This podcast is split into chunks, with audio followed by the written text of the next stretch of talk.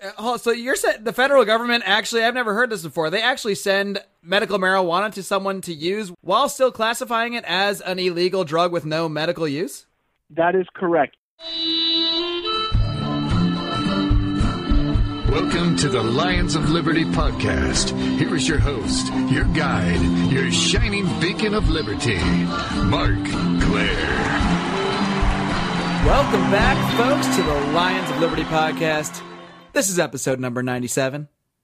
Before we get into today's show, I want to take a second to let you know about Health Excellence Select, an amazing alternative to Obamacare, which utilizes health sharing to cover your medical costs. That's Health Excellence Select.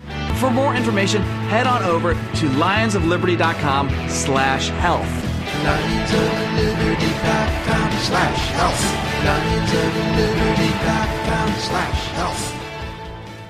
My guest today is a criminal defense attorney based out of West Palm Beach, Florida. He has dedicated his practice to understanding medical cannabis laws in the state of Florida and throughout the United States. He's also a board member and legal director of the Florida chapter of NORML, the National Organization for the Reform of Medical Marijuana Laws. He was most recently successful in the legal defense of Jesse Teplicki, a Florida man who was facing felony charges for growing marijuana to combat his anorexia, a case we have been covering here at lionsofliberty.com. Michael Minardi, welcome to the Lions of Liberty podcast.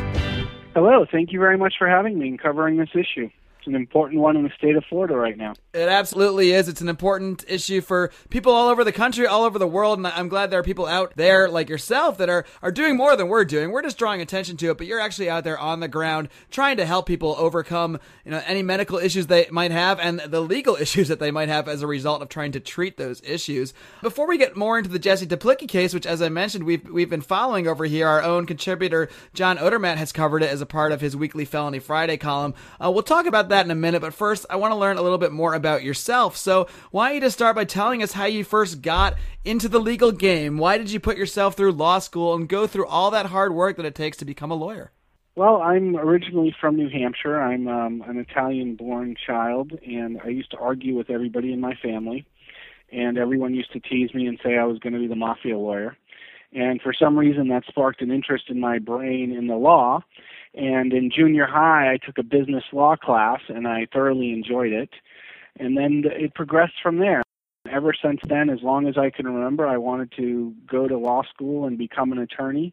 And it wasn't probably until high school or college when I started reading High Times and learning about all the misconceptions our society has been given about cannabis and about the war on drugs. You know, I grew up like many of I'm sure your listeners watching those this is your brain on drugs commercial and oh, eggs yeah. frying and people, you know, just being devastated as a result of drugs. But realistically, when you learn about it and you learn the actual facts, the biggest reality is that the illegality and the prohibition of, of drugs, and especially cannabis, a safe, effective medication and substance that the biggest harm that comes to people is getting arrested and prosecuted. And that's really where I got my start and really got my passion for this. Um, I did have some interaction with law enforcement when I was younger. One of my uh, ex girlfriends in high school, her dad was the commander of police in my local police force, and he was um, I would have to say, to say it nicely, less than ethical. Hmm. Um, and at that point in time, I I began a, a, an additional distaste for authority and for law enforcement and the hypocrisy of how they work. So, without getting into details per se, you, you saw him maybe doing things in his in his own life that were sort of contradictory to maybe the laws that he was enforcing. Well, when you're 16 years old and every time you go over to someone's house, they offer you a beer um, right. Yeah. it was a little contradicting to what you had always believed that uh, law enforcement should do, and it always put a bad taste in my mouth for um, law enforcement, or, or at least what they stand for and what they preach is entirely opposite than how they act and what they do. So, with your interest in the cannabis issue, did, did you had that going into your law career? Then was that always your goal to try to focus on helping people, or did that come a little bit later on? No, I only went to law school realistically. Uh, originally, I wanted to get involved in politics, but the main reason was to help end prohibition. Um, High Times, when I was reading it during college, they used to have an ad that definitely hit me, and it, it talked about, you know, most people go on to to higher education, not harder drugs in in law school. So it was always a passion of mine, and again, it was it was really the just the lies that reading that magazine, which everybody can see now on the internet, you know, all the information that's out there about cannabis now, the medical benefits of it. The only place I think you could have gotten it back in the early 90s was for magazines like High Times, and, and really, I think that was probably one of the only ones in existence at the time that was dealing with the medical with cannabis.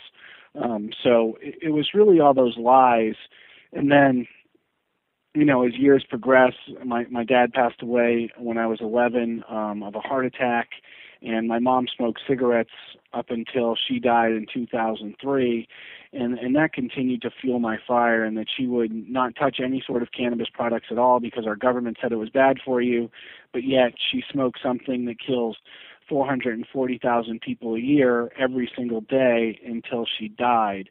Literally, you know, I I held her last cigarette in her mouth before she passed away. Um, and because she didn't have the strength to do it herself, but she was so addicted to this thing that had obviously destroyed her her body, um, she couldn't stop, or, or at that point was dying and didn't want to stop, and said, "Screw it." Cigarettes, something that is taken for granted as being totally legal, nothing anybody should go to jail for. Uh, of course, we did see the Eric Garner case where a man was actually killed for selling them on the black market, but uh, generally, cigarettes are completely legal. No one thinks anybody should be a criminal for having them, and yet it is far more addictive than than almost any drug out there. I mean, people's lives are, are thoroughly affected by cigarettes. My own mother smoked cigarettes. I'm not joking with this number for literally almost 50 years, and she actually did quit smoking uh, cigarettes a few years ago, which which is which was phenomenal to me. She smoked from the age of 15 to 65, so I'm glad she finally did that. But she she is suffering medical effects, many of which we can definitely attribute to the fact that she smoked cigarettes for 50 years. Let's talk a little bit more about the marijuana laws in Florida. I know they had recently passed a vote in favor of medical marijuana, but it did not reach the required 60% threshold. So, what is the current legal status of marijuana in the state of Florida? It's illegal. Bottom line, it is illegal. It's like guns in New Jersey, huh? That's it. Um, the only potential, and, and you know what we raise in the Plicky case, and what people could potentially raise is an affirmative defense based on medical necessity saying that you you have a medical necessity for its use. Um, that would be the only way that you could be justified. Doesn't make it legal for you. It doesn't make it so that you won't be arrested. But what it does allow you to do is go into court and say, hey, listen, I'm not guilty of this because I'm justified in using it based on my medical conditions. I've tried all the available medications that are available, and they have provided me no relief. They've caused me horrible side effects therefore I, I need cannabis in order to preserve my own life. But otherwise, it's absolutely illegal. Right. So why don't you get a little bit more, as you mentioned there, the Jesse Teplicki case. So why don't we talk a little bit more about his specific situation? What was he growing cannabis for? Why did he feel he needed to grow it in such massive amounts? Uh, I know they found, found a large number of marijuana plants in his home. And what were the specific charges levied against him? Well, he was charged with um, manufacturing of cannabis and let's just get you know the, the clear as to um and I know a lot of people out there may think 46 plants sounds like a lot but you know number one a lot of people have them in different stages. So you don't just have the plant and as soon as you have the plant there's your medicine. You have to wait a period of time typically 90 to 120 days for that plant to produce medication depending on how you grow it, your experience, your knowledge will depend on how much you can actually get off that plant. You know, it could be a matter of a few grams um, up to ounces that you can get off one plant. But, you know, 46 plants in, in different stages is a big difference than having, say, 46 plants budding all at one time and then having a large harvest. You know so I, I think and never mind the fact that just like any of your garden plants like for example i have cucumbers that i'm growing right now they're being infested by bugs. And i just cut out some of them the other day because and that's the same thing that can happen with cannabis plants. You may start with 46 you may end up with 20 or none potentially if you have a really bad infestation of mold or bugs. There's also an issue here in florida with regards to the fall and the humidity it's extremely difficult, it's my understanding, I'm talking from different clients and growers, to grow outside in the summer and fall in the state of Florida because, in all likelihood, you're going to end up with some mold on your buds because of the humidity levels. So, 46 plants, and you realize in a lot of states, and especially like California, you know, they have 25 plants outside that are growing 8 to 10 feet where people are getting anywhere from 2 to 4 pounds of plant off then we got to look at the federal government. Our federal government has established for years now, Mr. Irvin Rosenfeld over in Fort Lauderdale gets approximately, and I have one of his cans right here that he gets from the federal government every month, every 28 days. He gets um, 239.79 grams of cannabis. That is approximately 300 cigarettes, and it's approximately a half a pound of month as to what the federal government this is this is the federal government provides him approximately a half a pound a month prescribing him 10 to 12 cannabis cigarettes per day as his medication. Uh, so you're saying the federal government actually I've never heard this before. They actually send medical marijuana to someone to use while while still classifying it as an illegal drug with no medical use? That is correct. Back in the early 80s and early 90s, there was uh, something called the Investigational New Drug Program. And at that point in time, there were seven people who had access or were receiving cannabis from the federal government. I believe right now there is two still alive. One is Irvin Rosenfeld. The other one is a woman by the name of Elvy Musikka. Irvin Rosenfeld suffers from a, a rare bone disorder which causes tumors in his bones, and Elvy Musikka suffers from glaucoma. What they do, they get a half a pound of cannabis per month from uh, I believe it's from University of Missouri where where they grow the federal government supply of cannabis. But yes, they have been, and, and I know Irv has been getting it for approximately 30 years. Wow. So every 28 days, he gets a half a pound of cannabis from our taxpayer dollars. Unbelievable. Of course, the few guys that are actually getting it from the federal government, we have to pay for it. Where we can't just have a market where, where people actually get it if they need it.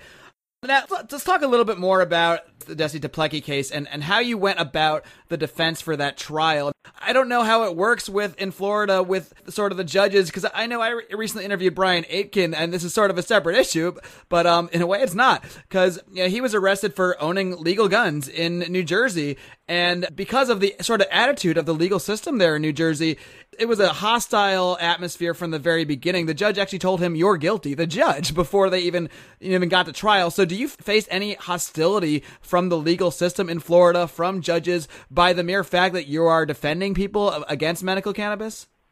Absolutely. And you know, I am lucky enough, I guess, to um, this to be a big part of my business right now, and I travel throughout the state of Florida representing clients on this issue. And every judge I go in front of, every prosecutor I talk to about this, you know, first I usually get laughs. I usually get laughed at. This doesn't exist in Florida.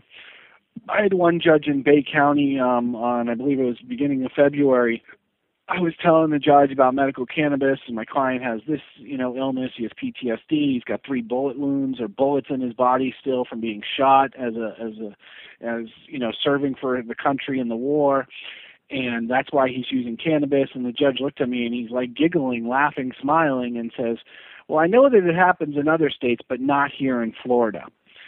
Um, and that's a very, very common response I initially get. Most judges have absolutely no clue that this defense exists, and neither do prosecutors until I bring it up and, and educate them on it and present the case law. And then they still typically try to, you know, refuse that it exists or refuse that it's valid or do everything that they can to prevent it from being heard by a jury do they actually ever try to tell the jury? I'm sure the prosecutor does this, but does the judge ever try to actually tell the jury that your defense is invalid or that they should ignore your defense or how does that work? Usually, what would happen is the prosecutor will file a pretrial motion attempting to exclude the defense, and that is the basis as to how they do it. So, no, the jury would never, ever hear that aspect of it. In the Teplicki case, and the Teplicki case did, I believe, create some precedent in the state of Florida for being able to allow this defense in addition to the two cases from the 4th DCA. But the state attorney's office in Broward County had challenged the qualifications of my doctor and his ability to testify on Mr. Teplicki's behalf about him using medical cannabis and the, the judge allowed the testimony, and the state attorney's office appealed that decision, and the appellate court found that he was allowed to testify. It wouldn't prevent the state from presenting their case, and obviously we know the result of what happened uh, after he was allowed to testify. So it'll be interesting to see as I move forward on these other cases. I have a couple of them coming up shortly um, within the next you know couple weeks to a month around the state that will be going forward, and every prosecutor in every county deals with this issue differently. So I'm sure I will see new challenges and new arguments by the state attorney's offices as to why my client should not be allowed to use this defense. When you take on a client such as Jesse Teplicki, and and or, perhaps this was his intent as well. I mean, I know he was facing up to five years in prison potentially. So, are you or were you and him always determined to take this to trial, or was it not even a consideration to take a plea deal, despite the fact that he was facing up to five years in prison? It all depends on the person. You know, unfortunately, finances come into somewhat a part of it because bringing in doctors and experts from out of state which typically most people have to do, is expensive. You know, it's my obligation as an attorney, regardless of what the client's position is initially, that is if the state makes me any offers to relay it to them, make sure they understand the risks and rewards of it. Um, Mr. Teplicki, though, you know, was pretty much set on going to trial um, from the beginning. He retained me and, and got rid of the attorney that he had prior to me because of that fact and because of the fact that he didn't feel like he could live without it. Uh, and, and so, and I think that's what a lot of these people are feeling at this point because what you take an offer, you go on probation, you're drug tested every week, every month, whatever, but you're not going to be able to, in all likelihood, use your medication, your cannabis, while you're on probation. So a lot of these people say, well, what are my alternatives? I go back on chronic pain patients, I go back on opiates, and I become addicted again, and in a fog and and feel like I can't function on a daily basis. I go back on antipsychotropic medications and, and feel suicidal or or feel like they don't work or feel chemically castrated by the medications. Or I continue to try different medications for example on a fibromyalgia case that end up putting me bedridden for 30 days and not being able to barely move or walk or care for myself at all. So people um you know I think more now than ever before are willing to fight for their rights and their life really because that's what most of these people are in situations where they feel like without this medication they're going to have significant side effects to their health their relationships and in their life. Um, so I, I think more and more people and especially i think seeing victories by other people gives them the confidence and especially court support for from people in the community, people who support this issue showing up and sitting in court just being there, showing support for these patients gives them the confidence that they're doing the right thing. And and I think, you know, in in a lot of aspects it's the first time as a criminal defense attorney you walk into a courtroom and you know that 57%, 58% of the people in Florida believe this should be allowed as a medication that we're not the bad guys, that these people are not criminals, and, and most of them don't have any criminal records. Can you just detail a little bit more about um, Mr. Teplicki's actual condition? He was using this marijuana to treat anorexia, and I, I, feel like there's people out there that'll say, "Oh, so so the guy wasn't that hungry" or something like that. But I mean, this is a very serious medical anorexia. It's a very serious condition. So, and I'm sure this was what you had to explain to the jury, who may not really even been familiar with it, outside of you know picturing just a, a girl who wants to lose weight for the prom or something like that. So, can you just describe this condition a little bit further? Yeah, anorexia nervosa is basically a lifelong illness. It's something that he was diagnosed with when he was nine years old. that he had um, a failure to thrive, meaning that at nine years old he was behind in weight and size for his age. Then for years during his you know minor years from nine, ten until he was 14, 15 was going to the hospital every six months. They were checking his height and weight, and he continued to uh, be in the category of failure to thrive, failure to gain weight, failure to grow, as most people would, as a result of of growth, just natural growth and, and, and getting older. And that's really when it started. He didn't eat. He didn't have an appetite. Um, there is some indication that back in those days that his doctor believed that he had a misfiring in his brain, meaning, and we know now today that there's actually different cannabinoid receptors in our brain that regulate vegetative functions. And there's actually evidence that recently came out, uh, a study, I believe it was out of Europe, that shows even people with obesity can benefit and lose weight by using cannabis because of the different things that it triggers in your brain and prevents people from overeating, ironically. Uh, so these are things that we didn't know back then as to how cannabinoids work in our body. But this is a disease that he faced and he dealt with up until he was 17 without using cannabis.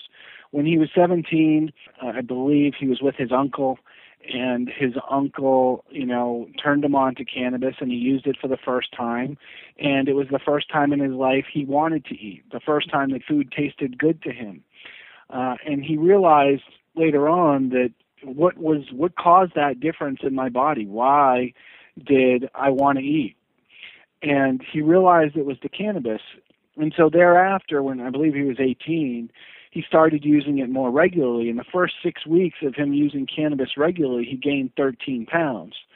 The f- previous four years in high school, he had only gained 10 pounds all four years. Wow. And now in six weeks, he's gaining 13 pounds. He has a desire to eat. He's not throwing up every morning. Uh, so, realistically, it's a change in science. Um, but anorexia nervosa, there's a higher suicide rate. There's a earlier death rate among anorexia patients that most people don't realize. You know, uh, the lack of nutrition in your body from not eating, and a lot of things, and not a chronic illness from nine years old, but some of the people who develop it later on in life, it's more of a psychological issue versus a physical issue. And with Mr. Teplicki's case, when it started at nine, it, it seemed to be clearly from our doctor's testimony that this was a physical issue that he had. And the science supports the fact that when he uses cannabis, it triggers the CB1 receptor that is also responsible for appetite.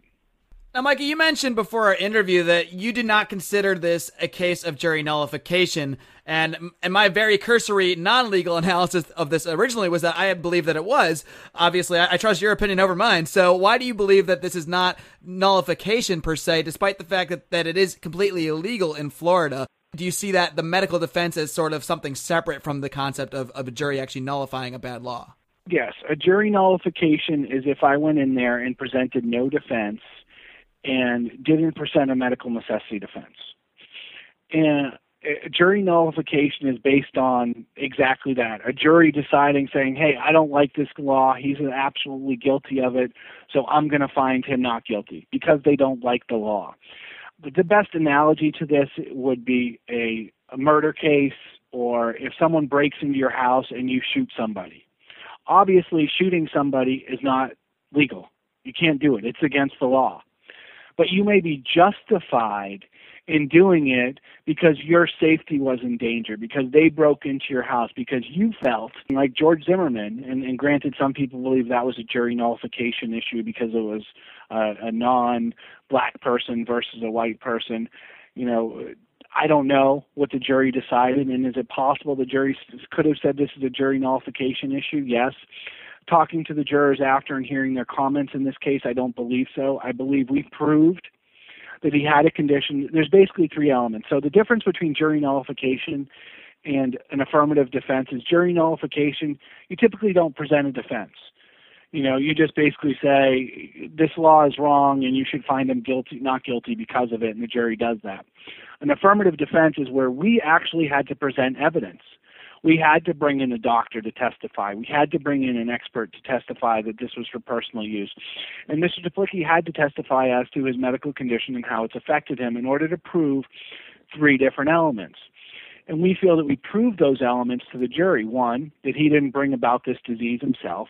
He didn't go out and intentionally contract it. It's not like he found somebody with AIDS and said, "Hey, I want to have sex with you so I can get AIDS so I can then use cannabis." He didn't do that.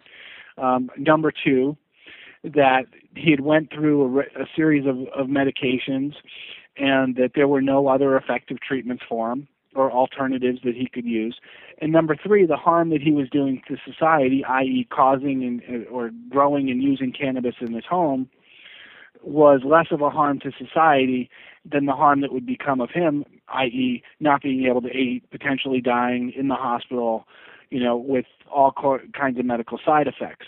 So that is really the difference between the two. We feel, or I feel, and actually I know, we proved an affirmative defense.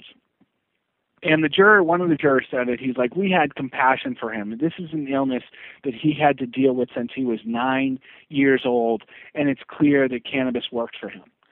So uh, that to me says that they looked at the facts, they looked at the law, and they weren't just like, oh, this guy had pot, we don't care about pot, we're going to let him go for no reason.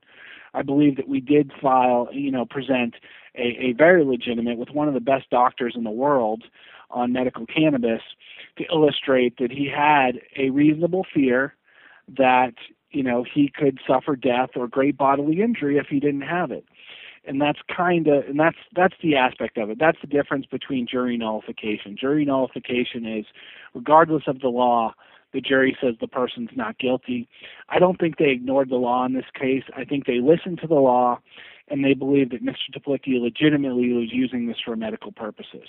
And it's the same thing with the Cathy Jordan case.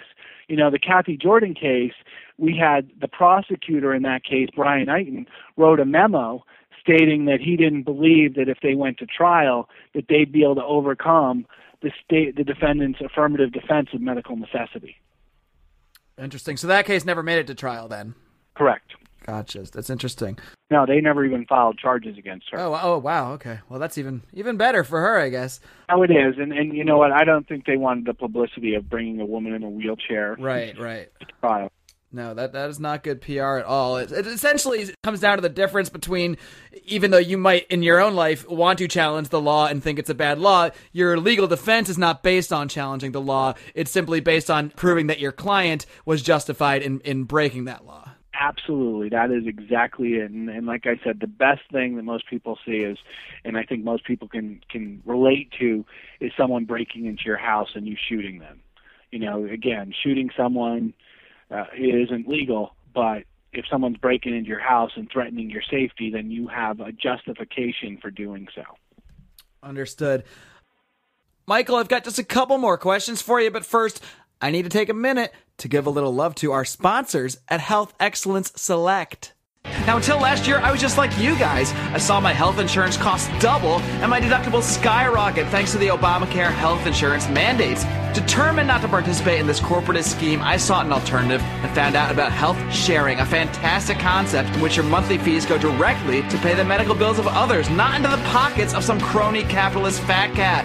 Health Excellence Select combines health sharing with a patient care personal assistant, 24 7 phone access to board certified physicians, and discounts on dental, vision, and other benefits. The best part is that for most people, plans with Health Excellence Select are much more affordable than Obamacare insurance and it meets the legal mandate, so you will not be fined for using it in lieu of insurance. For more information, head on over to lionsofliberty.com slash health.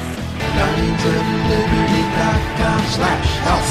Lionsofliberty.com slash health. Lionsofliberty.com slash health. Just a couple more questions, Michael, and uh, one of them might not be the most professional question, but I'm just wondering if you have any opinion on on you know we have over half of states have at least medical marijuana laws in place. Many states have recreational are starting to make to legalize recreational marijuana even. So why is Florida so behind the times? If I could answer that question, I'd probably be a millionaire. I have no idea. You know, I, I think obviously, unfortunately, the No on Two campaign um, ran a campaign with a lot of lies and misconception, the same thing that our federal government has been doing.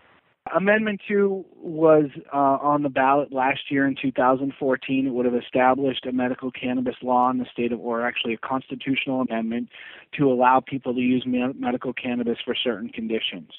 Uh, that law was required because we in Florida voted on changing it from 50 to 60 percent. Uh, we needed a 60 percent vote or a supermajority in order to pass that law. We lost it with 58 percent of the vote.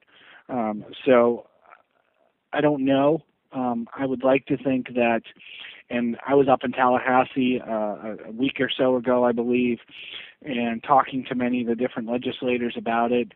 Uh, well, number one, they believe that if they support cannabis, they're being soft on crime.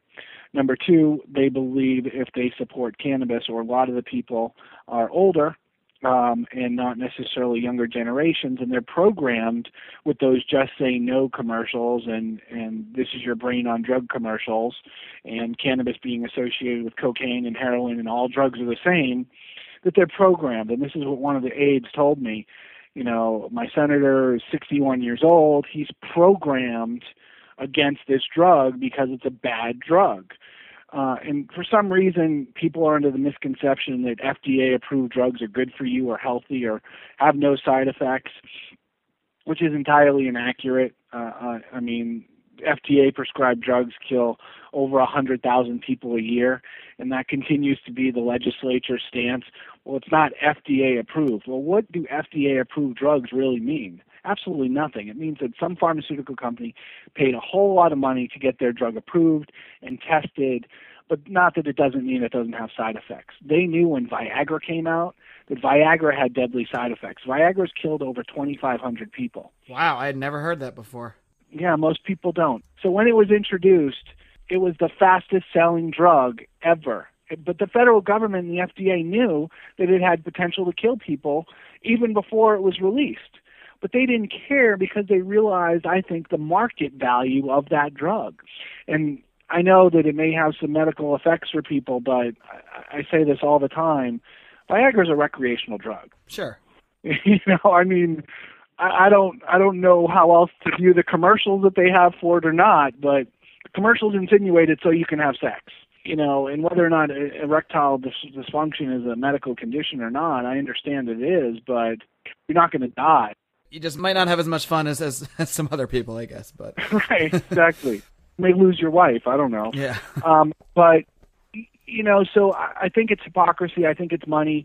We know, looking at the facts, that the pharmaceutical companies and big pharma, number one, the, the makers of oxycodone and Vicodin, I believe, uh, those two corporations are the biggest supporters and funders of Drug Free America and Drug Free America for Kids um, and, and realize oxycodone is one of the most addictive drugs that we have right now on the market. And you know, my doctor, Dr. Petro, you know, said this is like, and I've heard other doctors who believe in cannabis say this. Why would a doctor, why would any prescription company actually want to heal somebody? Why would they want to cure any diseases? Uh, financially, that doesn't make sense. They want to treat the diseases long enough so that you have to continue to use and purchase their medications plain and simple. Um, and that's why pharmaceutical companies are a $291 billion industry in this country, approximately $900 billion worldwide. Wow, yeah, and like you said, there's just no consistency when it comes to the laws, when it comes to the FDA and the kinds of things they approve while the DEA and the FDA still classifies marijuana as, as a drug with no medical benefit, while at the same time they still send marijuana to people for medical reasons. They also have patents on marijuana for medical use. So even the laws, as stated, are completely hypocritical and contradictory. And, and it's very obvious by looking at the pharmaceutical industry and their massive influence. I had never heard that about Viagra killing that many people. Uh, I think that's 2,500 more than marijuana's ever killed, as far as I know. So uh, it, it's certainly uh, hypocrisy in the law laws, hypocrisy in the enforcement of the laws. And Michael, I'm so glad there are people like you out there that are at least on a case by case basis able to defend people and help people that do have serious medical needs and, and reasons to be using medical cannabis for their own health. So uh, I do thank you for joining me today. And, and, and like I said, thanks so much for what you do. You know, lawyers often get a bad name for whatever reason, but uh, a lot of them are out there just trying to help people navigate an unjust legal system. And, and you are certainly doing noble work. So, Michael, before I let you go, why don't you just tell everybody out there, maybe there's someone listening that might be able to use your services in a medical defense. So, how can people get in touch with your, your law practice and get in touch with you? And, and feel free to plug anything else you, you'd like to plug, uh, perhaps your work with NORML or, or anything like that. Yeah, no, no doubt. Um, you know, I, I do encourage anyone who's interested in this issue to get involved with organizations. NORML of Florida, like you said, I am a board member and legal director of NORML of Florida. We do have chapters in Central and Northern Florida. Number two, the Silver Tour, which is a great event educating seniors on medical marijuana. I am a board member of that organization. And also Florida Cannabis Action Network, which actually does a lot of lobbying and tries to change the laws through the legislature that way. Those are all organizations, great organizations that I encourage everyone to get involved with.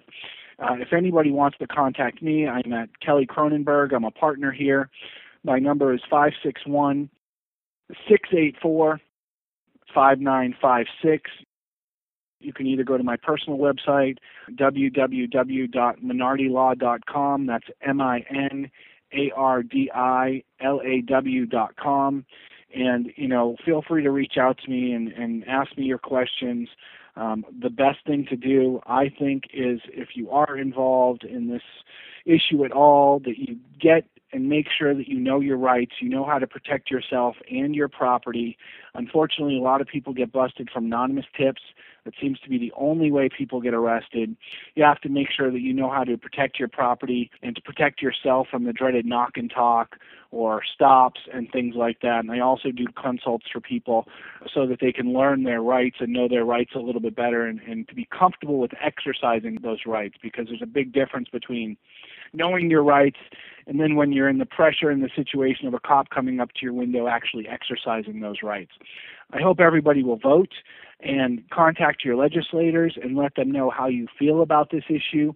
Unfortunately, um, the state of Florida and the legislature is not going to pass any comprehensive medical cannabis bill this term.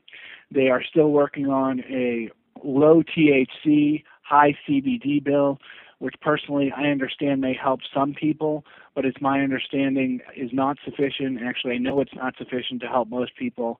There's very little studies on the CBD drug, and there are a lot of studies on THC's effectiveness. Um, number one, in killing cancer cells, uh, especially. Um, and these are things that people need to realize, need to go to NORML's website, check out all the different indications and illnesses that they have. And you want to talk about irony. While we're sitting here trying to pass medical cannabis laws in this country, we have GW Pharmaceuticals in the past couple of years has um, written and gotten approved for two new patents, one for cannabis extracts in the treatment of diabetes 2 one for actually three, I should say. One for a drug called Epidiolex, what they're trying to do, um, which is a high CBD drug, which they're doing trials on now in children around the country for epilepsy and seizures.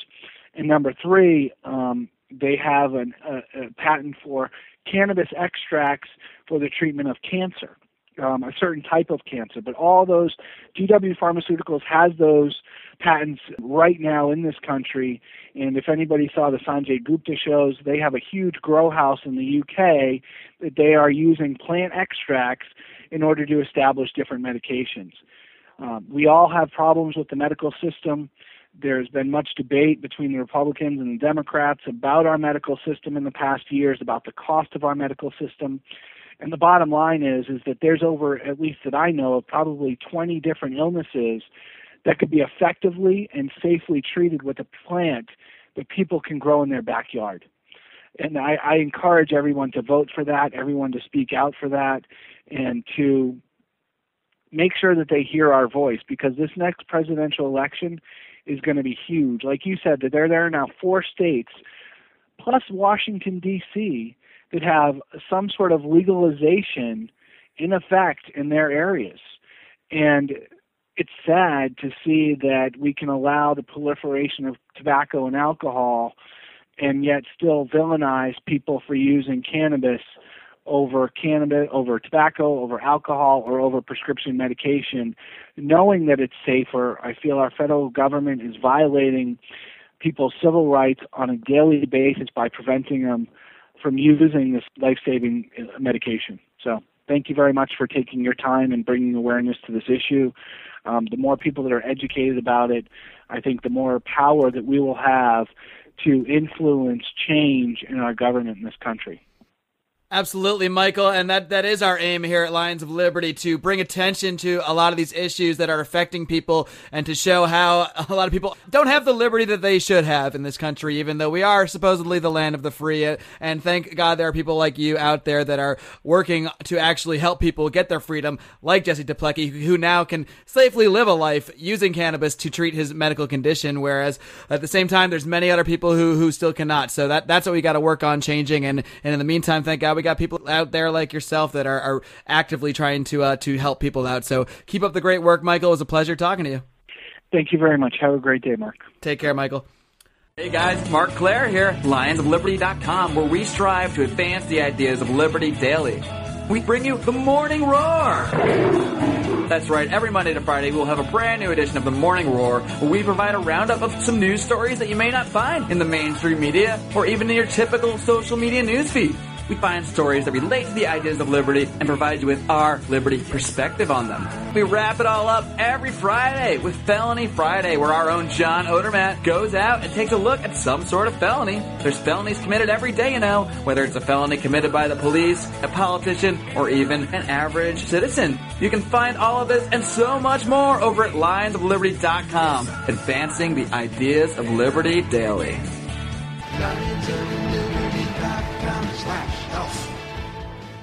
Wow, guys, what an awesome interview with Michael Minardi. If I do say so myself, not patting myself on the back. He was just a great guest. I didn't know much about him before I contacted him. I only knew essentially about his involvement with the Jesse Teplicki case, which of course we have covered here at lionsofliberty.com. At Felony Friday, we'll of course link to our articles about this case in the, today's show notes. And um, it's really amazing the work that Michael has been doing, especially in Florida, which it's pretty much has the toughest marijuana laws in the country, or it's at least tied for the toughest laws in the country because marijuana is 100% completely illegal there. But thankfully, for people like him, even in a place where there are no medical marijuana laws, there's no legal avenue for someone suffering from a medical condition who uses marijuana to help them with it it's great to see that even in a state without medical marijuana laws, without any sort of legal avenue for someone who has a problem that requires medical cannabis to aid them with it, that there are still methods by which you can present a case to a jury and find that person essentially not guilty of a crime that they are guilty of according to the, the law. So um, it's, it's very fascinating the way he took that defense. I had assumed it was jury nullification, but I am not the lawyer. I am not the expert. Michael Minardi is, and, and I'm so glad there are people out there that have dedicated you know years in law school dedicated the bar exam doing all this so they can help people live a better life live a healthier life live a happier life and live a more free life. And that is something that marijuana does do for very many people. And as he mentioned the hypocrisy out there we discussed this with mary Ruart back in episode number 89 the fda doesn't say that all drugs are safe and there are no bad side effects and they aren't addictive. It just lays out a, a, method of testing that other companies must do and abide by and go through to get their drugs approved. And you know, they may even be aware of negative consequences, such as with Viagra. I had never heard that Viagra was being held responsible for the deaths of 2,500 people. That blows my mind. Uh, and that's an FDA approved drug, folks. Meanwhile, Jesse Teplicki had to spend thousands and thousands of dollars, bringing in doctors, launching a legal defense just to take marijuana so that he can eat, so that he doesn't wither away and die. This is why I do the show, folks. This is why I do the show. This is the kind of injustices that fire me up. These are the kind of injustices that that just make me boil, make my blood boil. The idea that we actually have laws and therefore people in society that support laws that prevent people from using a plant, a naturally growing plant, to aid themselves medically or recreationally, as far as I'm concerned, but at the very least, medically.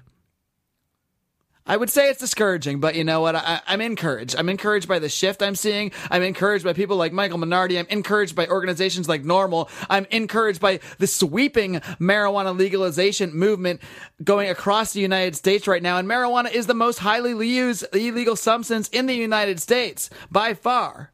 So if we can knock down the walls of marijuana, I mean, the other stuff is drops in the bucket. I don't think anybody should go to jail simply for owning a substance if they have not harmed anyone else. But marijuana is certainly the biggest and most important place to start. And, until it's completely legal, we do need people like Michael Minardi out there trying to help people and trying to enable people to launch a legal defense for themselves. And I know Michael Minardi is going to keep doing what he's doing. We're going to keep doing what we're doing here at the Lions of Liberty podcast at our home, lionsofliberty.com. Please do come check us out. You can find us on the old Facebook, facebook.com slash Lions of Liberty. Find us on Twitter at Lions of Liberty. You can join our Facebook group, the Lions of Liberty Forum, and discuss all these issues with us. Give us input on the podcast present questions for guests, anything you want. You can interact with all our contributors there. We'll, of course, link to all this stuff in the show notes. We're on YouTube now, too, folks. Don't forget, I'm slowly posting all the podcasts up there on YouTube. So check out our YouTube channel as well. You can hear us every week, of course, iTunes, Stitcher. We are now on TuneIn Radio. If you have an Amazon Echo, all you got to do is say, Alexa, play me the Lions of Liberty podcast, and you are listening just like that. This is fascinating stuff. Of course, LRN.FM, Liberty Radio Network, every single week. LibertyTalk.fm, 6 p.m. Eastern on Saturday, Sunday. There are so many ways to hear this show. Your only excuse for not listening is if you just don't like the sound of my voice. And, folks, there's nothing I can do about that. I'm sorry. Until next week, folks, live long and live free.